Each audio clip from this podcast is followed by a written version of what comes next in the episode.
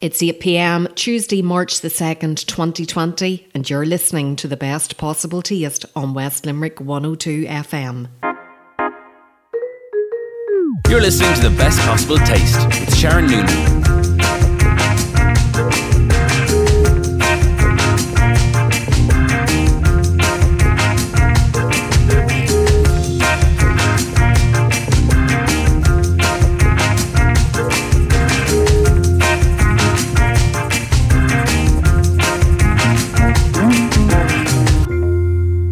Good evening and you're very welcome to tonight's Best Possible Taste. I'm Sharon Noonan, and on this evening's programme we pay a visit to Limerick City to meet Gary Hune at Sambros in Limerick. Janice Casey-Bracken has details about the Primary School Food Education Week, which takes place in April, and chef, author and restaurateur J.P. McMahon tells us about his new cookbook, The Irish Cookbook. But before we hear more, let me tell you how to get in touch with me here at The Best Possible Taste. You can make contact by emailing me, s.noonan@live.ie, or you can tweet me at Queen of Org, as in Queen of Organisation, or find me on Instagram at Sharon J. Noonan. So a few weeks ago, food writer Katie McGuinness put a call out on Twitter to find out where the best sandwiches are sold in Ireland. Two of Limerick's best chefs gave their stamp of approval to Sambros on Thomas Street in Limerick City. So I popped in a few days ago to meet Gary Hune to find out more. Bon appetit. Yummy. Grubs up. Delicious. My name is Gary Hune, and I'm co-owner and head chef of Sambros Restaurant in 52 Thomas Street, Limerick. Well, you're a very new business, Gary, but you kind of hit the ground running whenever it comes to the PR side of things, because the business was listed in the Sunday Times as one of the top places in Ireland to go for a sandwich. Yeah. What has that done for the business? It's done quite a lot, really. Since we got that top 30, not going to lie, shout out to Mike Tweedy from the Dead Manor, Wade Murphy, they have a good representation of Limerick food and stuff like that, and the changing food scene in Limerick, which is absolutely amazing, by the way. And for that, most of all, thanks for the people just coming in and, buying some food here. To get the stamp of approval from chefs like Wade and Michael must be a huge compliment. Yeah, it is, really. I was actually taken back, really, to be honest with you. I didn't expect that at all, really, to be honest with you. I'm just stuck in the kitchen trying to feed the people in Limerick the best food I can, really, to be quite honest with you. And when I got that compliment, then I was just like, wow, okay, maybe we are doing something right here now, and hopefully it all goes very well for me and my team. Tell me the Sambros story. When did you open? We opened 29th of November. So that was 2019, so you're only open like 3 months, not even 3 months. Not even 3 months. And where did the idea come from? It came from, I personally always liked sandwiches, and my training would be like fine dining, stuff like that, but I wanted to have the quality of food that you can get in really fine restaurants, but be relatable for everybody, because not everyone wants to eat a fine dining meal. As brilliant as it is, not everyone wants to do that.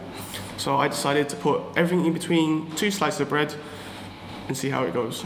And what you put between those two slices of bread is very important. So in terms of ingredients, you're all about sourcing locally, in-season ingredients. I try my best with now to source local ingredients. Like our meat comes from Michael O'Loughlin on Upper William Street. He's a local butcher. A very good butcher, by the way, and a very sound man. And our fruit and veg come from Limerick Fruit and Veg, so it's a very good supplier as well. And at the moment we use some breads from local artisan bakers and some from La Rousse Foods in Dublin. Okay, so you're on the lookout for a good baker, I believe. I am. Any bakers out there, give me a shout. Excellent. In terms of the menu then, what is the best sellers on the menu? The best seller would be probably the Southern Fields. So that would be mac and cheese, collard greens. So collard greens would be like American-style cabbage, braised with lots of garlic, onions, rosemary, thyme, a little bit of lemon, braise it down for like half an hour, and southern fried chicken and buffalo sauce. But what we do, we smoke a lot of our products in-house, so we would smoke that sauce and then put it on top, so it was very nice. That sounds very adventurous. Yeah, in the beginning when I first opened, I really thought to myself, would people really get the concept and people really take to it? I opened the doors on November 29th and that was the one thing that surprised me the most. Now, everyone took to the menu absolutely amazingly. They loved the food, and you know what? I don't care what people say. Limerick people are very adventurous when it comes to the food, and the food scene is only growing and changing day in and day out every day. Have you noticed that there is a certain type of person that comes in, or is it very mixed? It's very mixed. I thought, I would only get like the students or something like that, but I have elderly people come in, I have younger people come in, I have kids coming in, I have the normal 18 to 25 range. So everyone, it's good food, there's no boundaries, everyone can come and enjoy the food. And it's not just sandwiches that you do, you also are doing coffee, and what else? We do coffee, we have something called a goodies menu, so that's just for like, not everyone wants to have a sandwich in here, so you can, we try to cater for everybody, so we have like mac and cheese hot pots, and we have like wings, and we'd be putting on salads and stuff like that. So you do specials every day? We try to, at the moment we're in the process of changing our sandwiches. So we're trying to change sandwiches once every couple of weeks, just to keep it fresh, keep the people interested. But further down the line, we definitely will be doing more and more specials. And like for Christmas, we did the moist maker, so that was basically a pop culture sandwich, like from Friends. I don't know if you know about it, but it's the Ross Geller sandwich, so he went absolutely crazy. Yeah, so we put that on the menu and it went out like hotcakes. And his boss only ate half of it. I know. And that's when they soaked a layer of the bread in the gravy. That was it. No, that sounds fantastic. Now, the name of the business is Sambros, so are there brothers involved in the business? Who is in the business with you? My older brother would be my co-partner. So he would do the technical side. So he would be like, doing all like the computer stuff and like, all the marketing and stuff like that. And also one of the girls that work with me, she's very good, Rachel Ryan. She's very good at the social media and stuff like that. So she really has a lot of input, and we all work together as a team to promote the business. Quick shout out to the team, Mike, Aaron, Rachel, Brian. Couldn't do it without you lads, all my family, and most of all the customers and the great people in Limerick. I'm always very interested to find out how relationships go in a business whenever people are related. Do you find it challenging, or are there great benefits to it? It can be challenging now and then, but my older brother and the team here really do believe in this place, and to be honest with you, I'm so thankful that I tell the lads every day, they don't believe me, all right, but I tell my chefs, Brian and Mike, that they are the bread and butter of this place. I can't do it all by myself. And as much as I want them, I wish I could, I can't do it without them, It sounds like you're very passionate about it. Is this a dream come true for you? Yeah, kind of, because I've always wanted to be a chef, you see. And I went to college in Cork and I studied electronic engineering. Got my degree, whatever, and then I just said to myself, like, I don't think I can actually sit in front of a computer screen for 10 hours a day. So I quit all of that on the behest of my parents and got shouted at a lot, and then washed the dishes, and then here I am. And of course people might say, well, that's not a Limerick accent, but you told me earlier you were born in London, but you moved to Limerick whenever you were 8. Yes. I was born and raised in London until I was 8, and then I moved to Limerick when I was 8, and I went to Mungret School, and then I went to St Clemens, and then I went to college in Cork, and then I went back to London to learn how to chef prop, really high standards, so that's about it really, and then here I am again. But London life didn't do it for you, you were keen to get back to Limerick. Yeah, I love London, I love the city, it's such a vibrant city, it's so much culture, so much things going on, but at the end of the day, I missed my family, my parents are here, my friends are here, how do I say, like, growing up over here, when you go sleep, you don't hear anything. But over there, it's just madness all the time, 24/7. There's no rest from it. So I said, you know what? I need to come back here now and you know, just hang out with my friends and just be part of, because I much prefer to live in Limerick now, and I'm so much more happier that when I moved back from Limerick three years ago, so it's very, for me, it's home. Fantastic. Well, listen, congratulations on the business and getting the listing in the Sunday Times, which is no small feat. It's always great to get an endorsement like that, and continued success. Hopefully we will go bigger and bigger and bigger, and we'll still keep to our roots and, you know, feeding the good people of Limerick for a decent price. Follow us on Instagram, so it's Sambros, SAMBROS_LK. That's it. Fantastic. Thanks so much for talking to me today, Gary.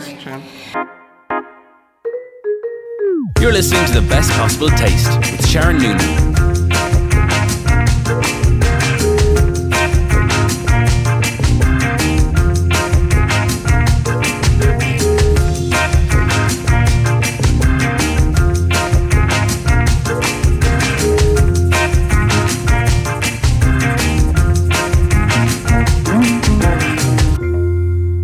Welcome back to The Best Possible Taste. I'm Sharon Noonan, and just before the break we met Gary at the fairly newly opened Sambros in Limerick City.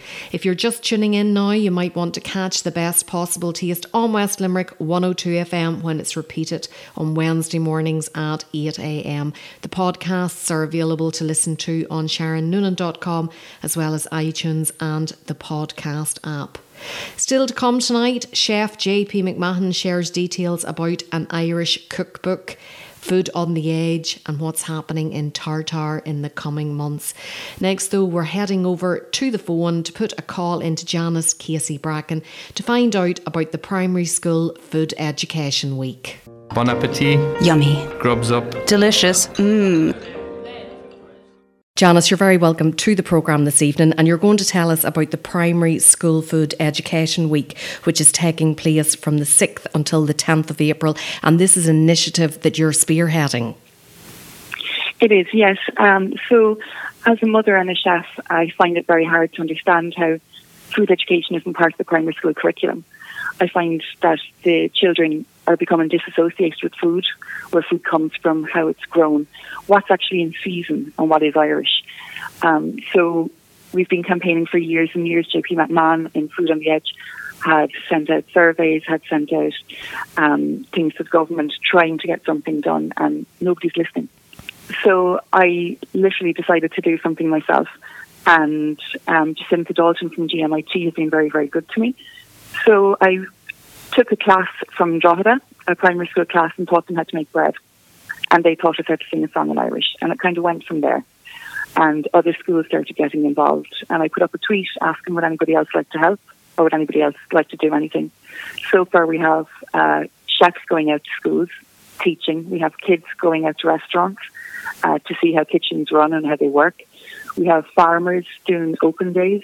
We have agricultural colleges taking kids out for the days to see what they actually do.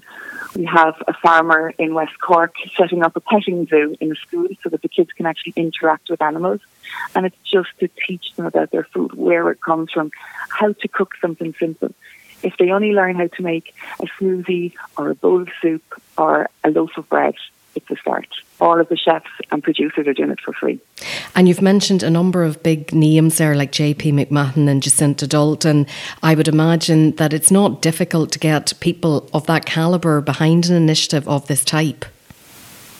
No, J.P. has been fighting for this for years. He's a really good ambassador. Like, we're blessed to have him in the country. But all of the chefs are coming on board, and they're contacting and saying, how can we do it? Most of the chefs, they have their own children, or they have nieces or nephews, and they're sick of the way the country is being run as well. Like, we have so many different things. They're talking about bringing in another language for primary schools, and some kids, like, don't know where their food actually comes from. Like, it's so simple that they don't know where ham comes from. Some of them don't know where eggs comes from. And to think about it, it's kind of frightening. You know, there's a local grower here in Wexford, Dan Casey, and he grows micro herbs, and he's given us some so that the kids can actually grow them themselves, and like pea shoots, just so that they can taste the freshness of them, so that they can actually start to grow things. We grow quite a lot at home in our own house.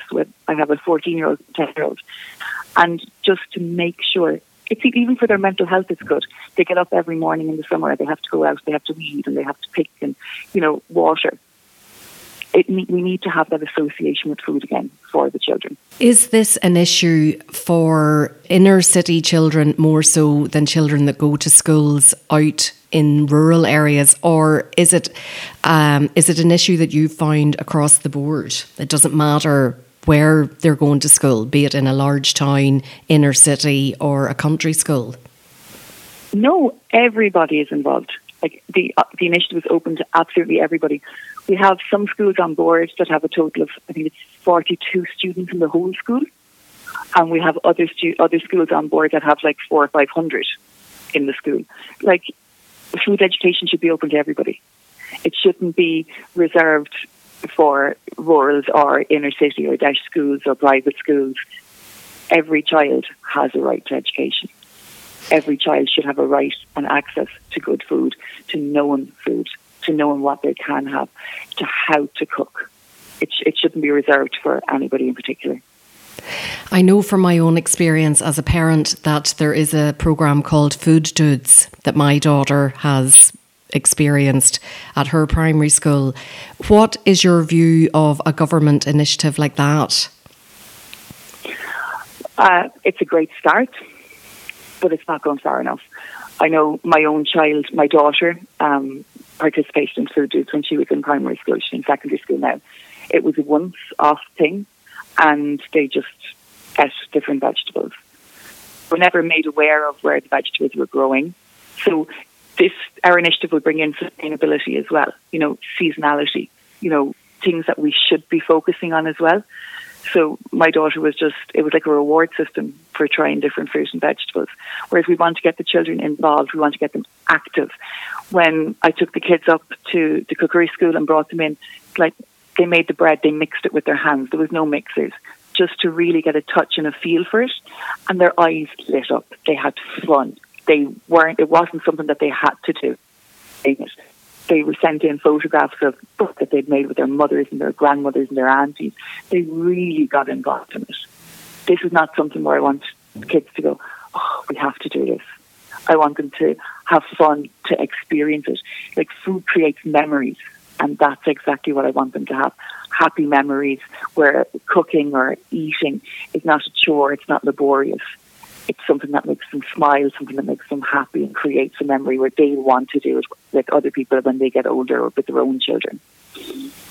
I think the Food Dudes programme is proof that there is funding for food education in schools. I personally was a bit appalled with elements of it, insofar as now some of the vegetables, they weren't locally sourced, they weren't in season, they were in plastic bags sweating away. I mean, I think there's something that could be done with that programme to bring it in line with what you're saying, and it wouldn't have to cost a lot of money to do that. No, I totally believe in exactly everything you've just said. I think that the government went ahead and organised that without actually speaking to parents and professional chefs or food producers. I think what they did was, it feels like it was just outsourced to people that, well, I suppose they must have known what they were doing, but they weren't watching what was going on in the country. They weren't listening. There was thousands of people signed a petition at Food on the Edge to bring food education into this country, and nothing was done about it. These were industry professionals willing to help, and the government didn't listen again. Now, this is what we're trying to do. It's putting vegetables that don't grow in Ireland into a packet, transporting them the whole way around the world, bringing them in. Like, how fresh were those vegetables? Whereas we are trying to say, look, here's a leek. It was grown by Paddy down the road 10 miles away. You know, this is what we do. This is what we grow. Yeah, absolutely. It's a case of non-joined up thinking, which unfortunately we do experience on a daily basis here in Ireland. Yeah, unfortunately it is. Like, it's not going to take that much money to get it out there. If we can spend money on half of the things that the government is spending money on, why can't we spend it on children? Like, it can tackle everything from obesity to mental health. Like, it won't tackle them, but it will help with it. Like, you know what, growing some fruit, growing some vegetables, you know, it can give people focus, and especially children. It'll get them out, it'll get them active, it'll get them eating right and wanting to, as opposed to saying, no, you can't have that, this. Look, have you tried this? This is actually really nice. Do you know, would you like to do this? And look, this is where it grows, this is where it comes from. It'll give them the mentality when they're going into a supermarket not to buy something for 49 cents that's been shipped halfway around the world. Hopefully. And obviously we're giving them life skills as well. Oh gosh, yeah. But if you look at the amount of, even we were doing cookery courses for teenagers going to college, and some of the teenagers didn't want to come into the courses, but by the end of the course they were laughing and joking, and you know, they were really having good fun. But it's because I don't want to learn to cook. But when we actually sat them down, and I was like, look, here's your budget for the week. If you and two of your flatmates, you know, you all cook one or two nights, you can have the leftovers the second night. This is exactly how much it will cost you. And they couldn't believe it. Like, they'll spend 15 or 20 euros on Domino's or Apache or whatever, whereas they can actually have a proper nutritious meal for very, very reasonable amounts if they actually just watch what they're doing. And it's more fun. It's more sociable. Hopefully. Now, this is not your day job. Your day job is running the cookery school at the ICA, is that right? It is, yeah. I run the cookery school for the Irish Country Women's Association in Termin in County Louth, and I'm a chef in Dunbrody Country House in Archestown and Wexford as well. I'm having two kids and a husband. I like to keep myself busy. You do. You clearly do like to keep yourself busy. Tell us a bit about the cookery school up in Termin. So the cookery school, we actually have two. We have a 60-seater lecture kitchen, and we have a hands-on kitchen as well. So the hands-on kitchen opened up a year and a half ago, and it's gone very, very well. So the ICA have a history of teaching and promoting women in the industry, in any industry, and women in education. So the whole idea was that we would set it up for our ladies, our members. We have over 10,000 members around the country. And we did, and it became quite popular. So we've actually opened it up to the general public as well. We run cookery courses all year long, and on specific days in the brochure, we have non-member courses. And we even run courses for men. First time ever, men have been invited up into the ICA. The cookery school made an appearance on television there a few years ago with John and Frances Brennan on their programme At Your Service. That was several years ago, actually. Yeah, they changed up reception up there, and it was actually the lecture theatre. They did a bit of work in there as well. So that was quite nice. But beside the lecture theatre, we gutted a whole apartment and turned that into a new cookery school as well. So it was, and it was on the, there was an RTE programme as well, a boot camp that brought young ladies up to learn life skills in the ICA as well. So it must be great to get that TV publicity. TV3 were up with us filming in the morning show in the cookery school there about 3 or 4 months ago. And it does make a difference. We filmed live in the kitchen, and bookings do go up. A lot of people don't realise that we're open to the public, and that we do kids' courses, that we do adult courses, that we do men-only courses. So I suppose every little bit kind of helps. It sounds like there's very impressive facilities there for people to use. It's a fantastic place. There's a walled garden, there's fruit trees, there's a new restaurant after opening at the entrance, the World's Gate Café. There is 6 4-bedroom bungalows that are available for rent. There's private tennis courts. You name it, we have it. There's a beach, a 10-minute walk from the actual doors of Ungrenon. And Ungrenon actually means sunny place in Irish. So it's kind of like a little haven. Definitely somewhere to put on the list of places to visit this summer by the sounds of it. Oh, it's fantastic. And it's lovely for families as well. It's so close to Newgrange and Dublin and everything, that there's always kind of something to do. Even before class in the morning, I'll take a walk down to the beach, or I'll bring my kids up with me, my husband, so we can actually get a little bit extra quality time in, the four of us. Well, you are a busy lady, Janice. Fair play to you now for starting this initiative. That's the Primary School Food Education Week. It's the 6th to the 10th of April. If anybody wants to get involved, what's the best way to get in touch with you to make that happen? Through Twitter at Food Primary, or through my own Twitter, Janice Casey-Bracken. Most people are just sending in tweets. I have the email address gone up as well. It's janice.casey.bracken@gmail.com. And people are just emailing in. Schools are emailing in. Chefs, producers, farmers are emailing in. And we're trying to get them all matched up together. So we actually have a food map as well. So when the initiative takes place, we have all of the schools, all of the chefs on our food map with all our red dots. So we're hoping to put red dots all over the country of Ireland and send it to the government and say, look, this is what we're doing. We have made the political parties aware of what we're doing. We haven't had a response back from any of them so far, which is very unfortunate. And we want to send it in and say, look, this is what we can do. We're all working. We all have children, or, you know, we all have a connection. And this is what we're doing for free on our downtime. Why can't you guys listen and actually do it for your real jobs? Well, best of luck with it, Janice, and thanks so much for telling us about it this evening. That's brilliant. Thank you so much for the opportunity. You're listening to The Best Possible Taste with Sharon Noonan.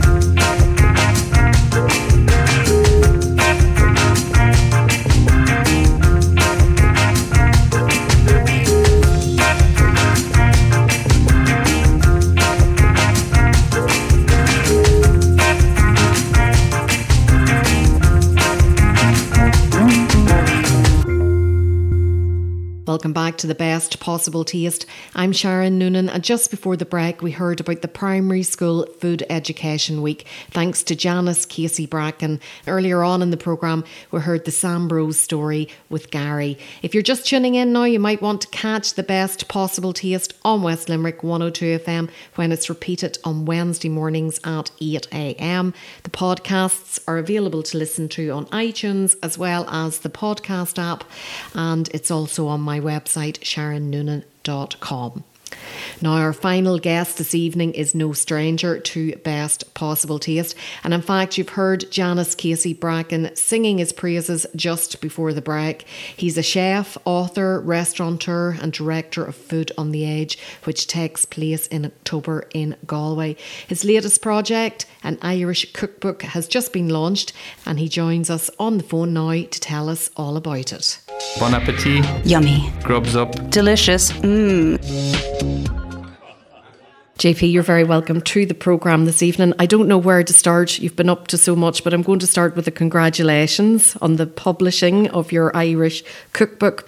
So tell us a bit about the book and what was the inspiration for it, or that might be a very obvious question. Oh, I mean, I suppose there's many places to look for inspiration. I think over the last 10 or 15 years, Irish food is becoming stronger and more confident and more interest in it, and not only in the present but in the past. And I suppose I was interested in trying to look at that and to try and see it afresh, particularly from what we've been doing in Aniar for the last 10 years and looking at the products of Ireland, using them, and how to get that information and then to reassess the past, our past food, and to look at the 20th century and the 19th century and all the way back until the first settlers, and to see, like, I suppose, to look at our own food culture and to see what it was. The book is made up of traditional dishes, recipes for new takes on Irish classics, and you're talking about the history of Irish food there. So is there some, like, history learnings in it also? Oh, absolutely! Like, and there's a large introduction that tries to cover most major periods of Irish history, from the first settlers 10,000 years ago to the first farmers to the Bronze Age settlements to all the way up until Vikings and Anglo-Norman and the Tudors, and just to give people a little insight into how the diet changed and what were major foods and what people would have ate, and a lot of the recipes kind of grow out of different aspects of that. And of course, they're all, as you said, all the classics are in there, as they'd have to be. But then there's also a lot of fish and shellfish, and I was very conscious of trying to put in seaweed and all the wild herbs we've been using over the last 10 years to give someone an insight into, I suppose, the volume of food that is in Ireland and how it can be used. And do you have to be an accomplished cook to use the recipes, or is it very diverse, so from the complete beginner up to somebody that is as good as yourself, maybe?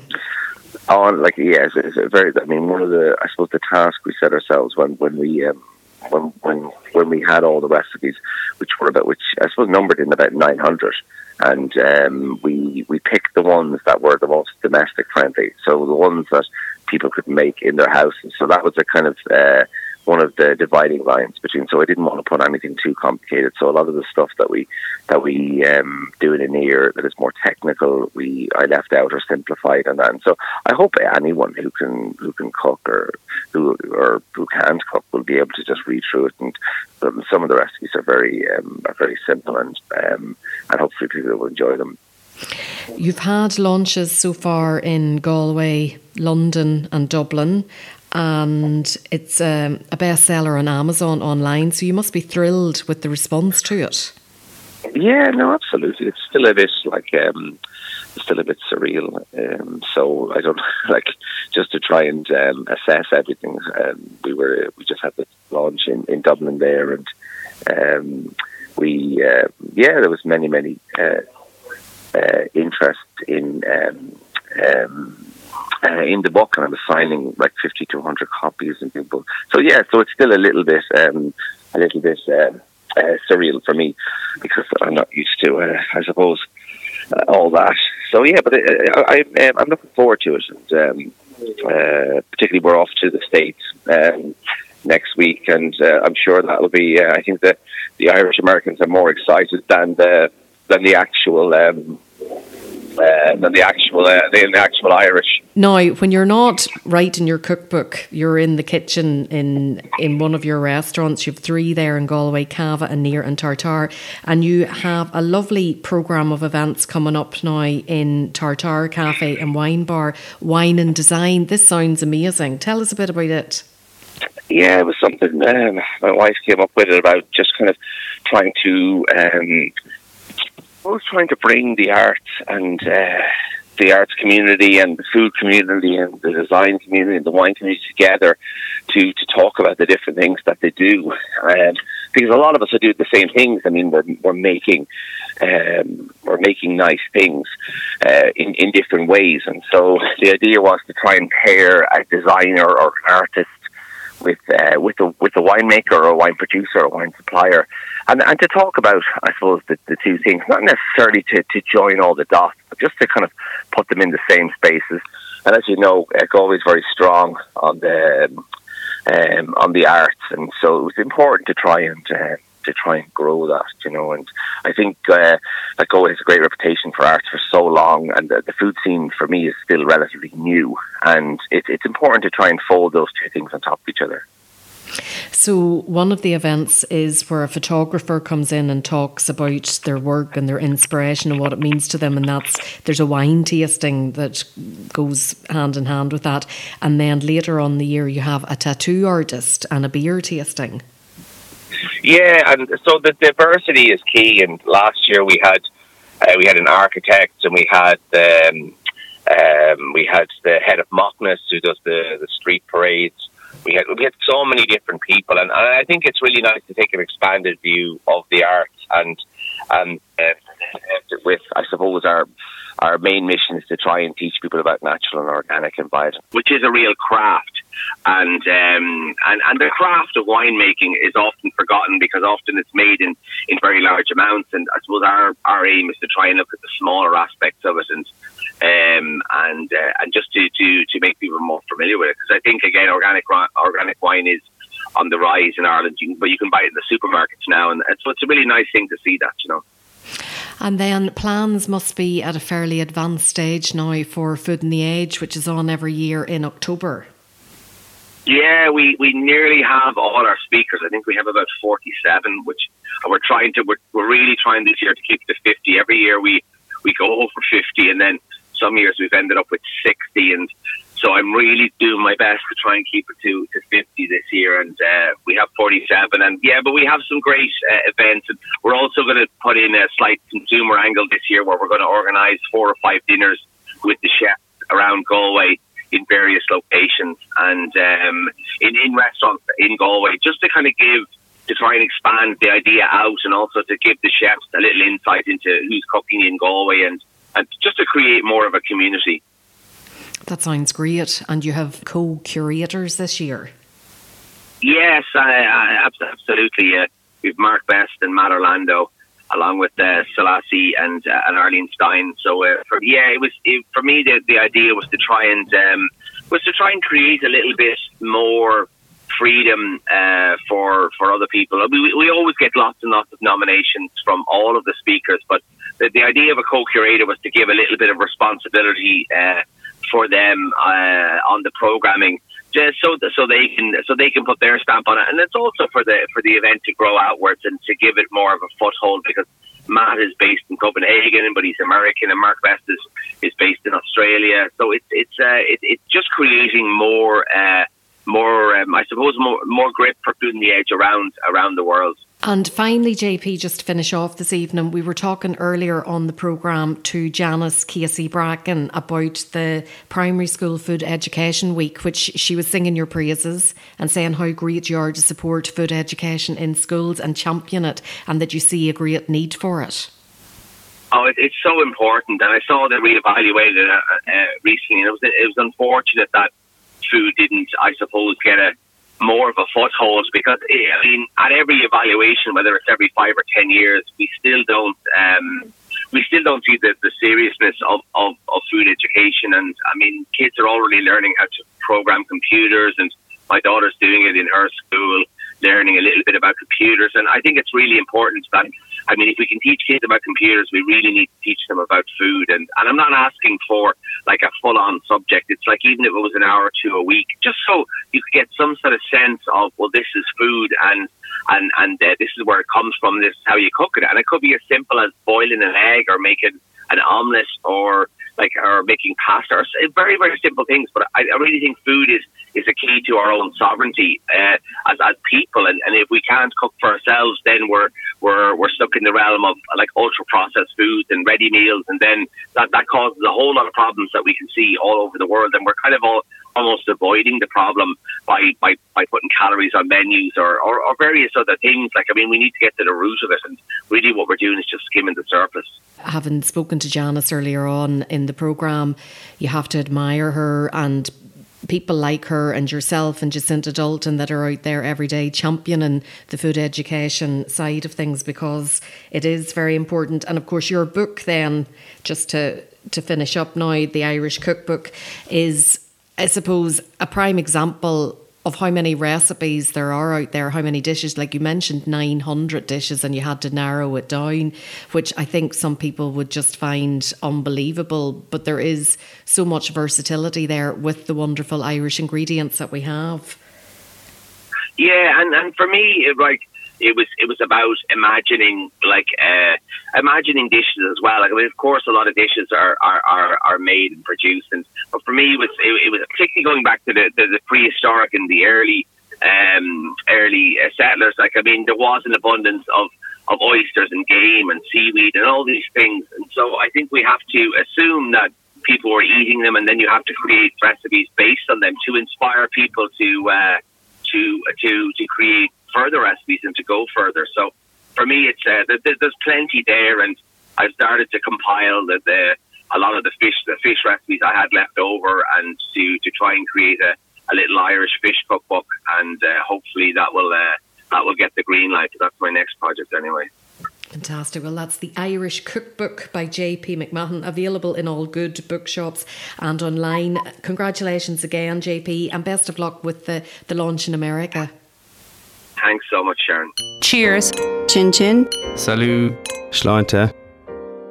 Congratulations again to JP. And before we finish up tonight, a shout out to International Women's Day, which is on this Sunday, the 8th of March. This year, the theme is Each for Equal, and there's lots of events taking place around West Limerick and beyond. But just to let you know that John Edward Joyce is hosting his annual dinner at the Mustard Seed in Ballingarry in collaboration with Listowel Writers Week and the Foynes Flying Boats and Maritime Museum. Lots of lovely treats for all the ladies there. Check out mustardseed.ie. And I've received a very important message to ask you, County Limerick, are you ready to crumble with the Great Irish Bake for Temple Street? On April 3rd, the Great Irish Bake for Temple Street will return once again to raise funds for their little patients, and if you register by the 13th of March you'll be in with a chance to win an exclusive hamper containing all your baking essentials. Register now online at templestreet.ie/Great Irish Bake. And that brings us to the end of tonight's show. Thanks for listening, and to my guests Gary Hune, Janice Casey-Bracken and J.P. McMahon. I look forward to talking to you again next week. In the meantime, bon appetit. Thanks for listening to The Best Possible Taste with Sharon Noonan. To get in touch with The Best Possible Taste, email Sharon at sharonnoonan.com or tweet Sharon at Queen of Org, as in Queen of Organisation. Bon appetit.